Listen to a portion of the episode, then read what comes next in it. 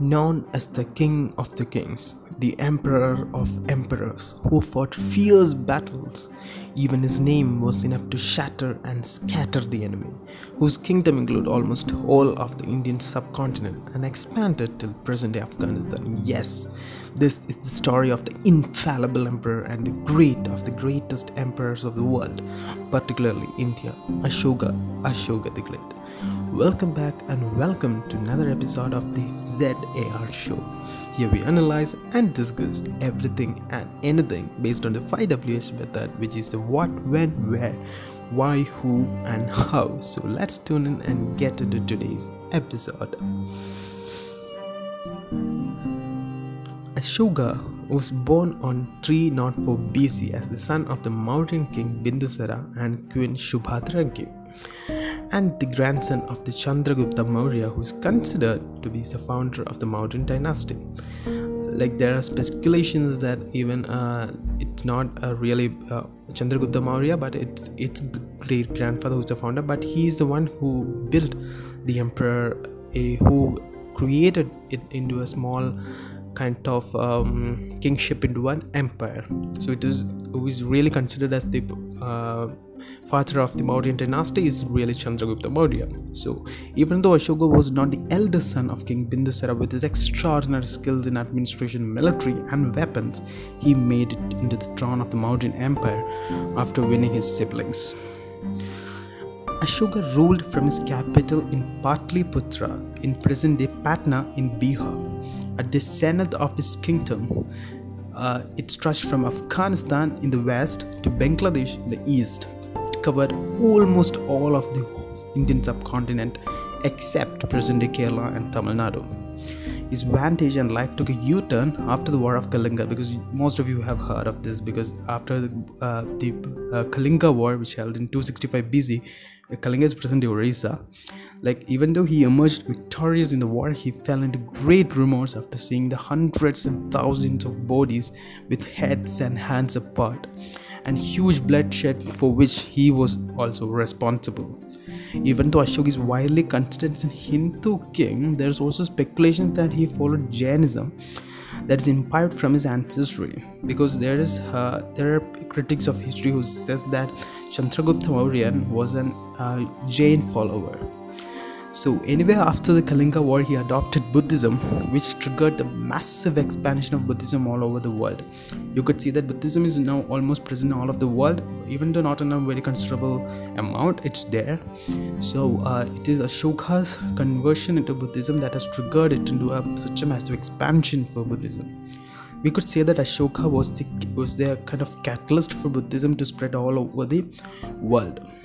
Buddhist monk called Moggaliputta-Tissa became his mentor. He even sent his own son Mahinda and daughter Sankamitra to Sri Lanka for expanding Buddhism. There is also records which say that children adopted and went on to expand Buddhism, even though he wanted them near him. Ashoka even conducted the third Buddhist council. So there was Buddhist council which has been held. So it was Ashoka who conducted the third Buddhist council at Pataliputra in 250 BC under Moggaliputta-Tissa's presidency, that is his mentor. Ashoka was the one who established a kind of paternal kingship, which means that the king saw himself as the protector and father of all his subjects, and believed it's his duty to look after their welfare. He asked everyone to avoid animal slaughtering and sacrifice. Also, he was also a great advocate of secularism. His political approach is called as the conquest by dharma.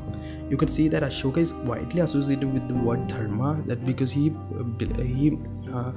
in a way he developed a way of life which is based on dharma. There are also many speculations about the death of Ashoka. Most sources say it is in 232 BC. According to Ashokavadana, which is a widely accepted source of Ashoka's history, during his last days, he stayed using state funds to make donation to the Buddhist Sangha, promoting his ministers to deny him access to the treasury, because he was widely giving to the Buddhist. Ashoka then started donating his personal possessions but was similarly restricted from doing so.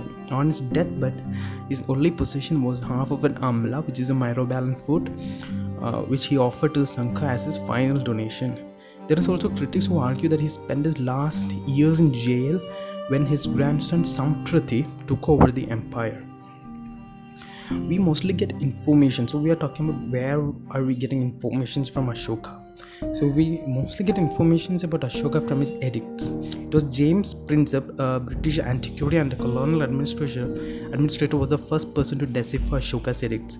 You may have heard of like James Princep because he was an Orientalist, and like there's another history associated with him. So he was the first one to decipher Ashoka's edicts. These Ashoka's inscriptions are the first tangible source of Buddhism. So also that's a very important point, I think, from Ashoka's point of view. So there are 33 inscriptions in total, and primarily classified as major rock edicts, minor rock edicts, separate rock edicts, major pillar edicts, minor pillar edicts, etc. Inscriptions were composed in Prakrit language. Prakrit is one of the oldest languages. So they most of, even though edits were mostly in Prakrit language, it was in a Magadhi dialect.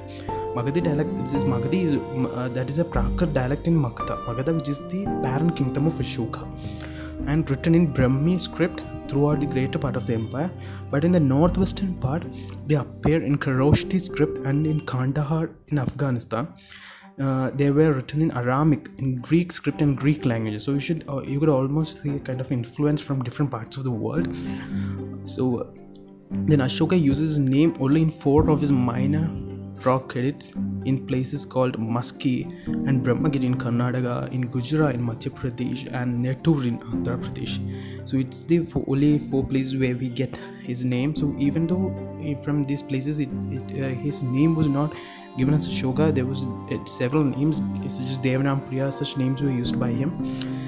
So there are 7 pillar edicts also which we get information. They have been found from different places like Kandahar, then Khyber, Delhi, Vaishali, Champaran, Sarnath, Allahabad, Amravati, Sanchi, etc. The 24 spoke wheel that you see in the Indian national flag and the national emblem of India are both adopted from the land capital of Ashoka at Sarnath. So now I guess that you have got an idea about Ashoka the Great. And one more thing, there's also another wonderful folklore about his love story, but that is a topic for another episode. So stay tuned.